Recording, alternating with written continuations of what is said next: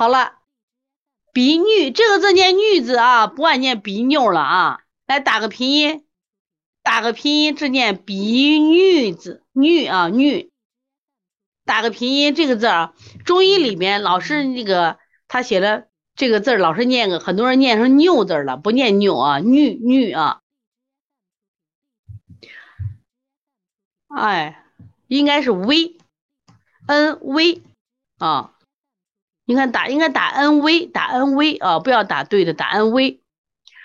出鼻流鼻血，好多小孩流鼻血，大人流鼻血。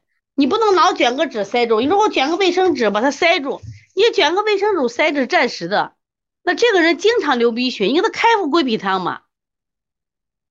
你们身边有没有这样的人？身边有没有这样的人流鼻血的，经常流鼻血的？孩子们有没有经常流鼻血的？孩子有没有经常流鼻血的？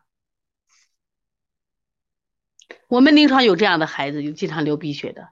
那有，如果他对我妈当年流鼻血可厉害了，那你现在想想看，如果你妈当年符合这个症状，那你为啥不给她治嘞？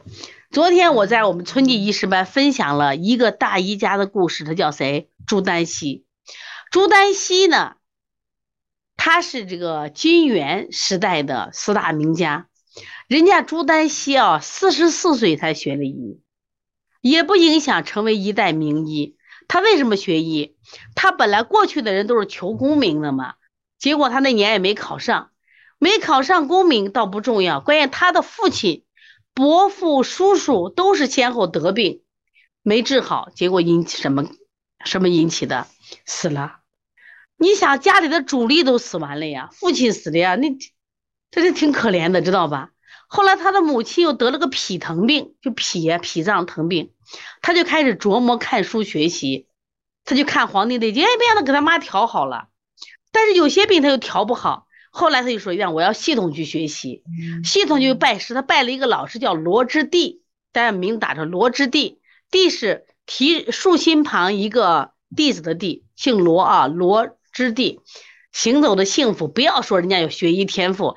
四十四岁的人，过去人三十不学医，学什么天赋？人家下的功夫怎么？他去拜这个老师，他就说家里人都死了，包括张仲景。张仲景，咱们现在学了好多方子，都张仲景的方子，《伤寒论》。张仲景家因为在南阳得了瘟疫，你看咱们国家为什么对中瘟疫抓那么严格嘞？当时他们一个家族姓张的一百多户人家就快死光了。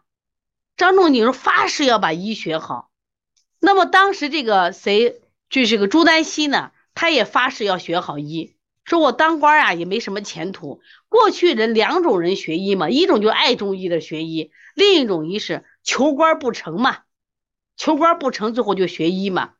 对，罗织地，知是知识的知，对，地对着嘞。罗之地是个太监。太监呢，但是他很厉害。后来他自己到了寺庙里头，他就是给别人开方，给别人开方子治病嘛。然后这个就是我们说的这个朱朱丹溪啊，就拜访他，在他家门口待了三个月，就不见他。罗志弟不见他，不教。结果他就天天呀，早一趟晚一趟，晚一趟早一趟，诚心打动了罗之弟。罗之弟用了一年半的时间。就给谁啊？就是朱丹溪教，手把手教。朱丹溪是真的是认认真真的学，学成了，确实学成了。所以说，我们四十四岁学医都不晚吗？晚啥晚？不要说你记忆差，过去人过去的好好三十不学医。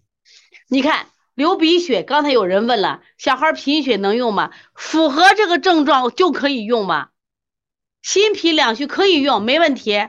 心脾两虚可以的啊。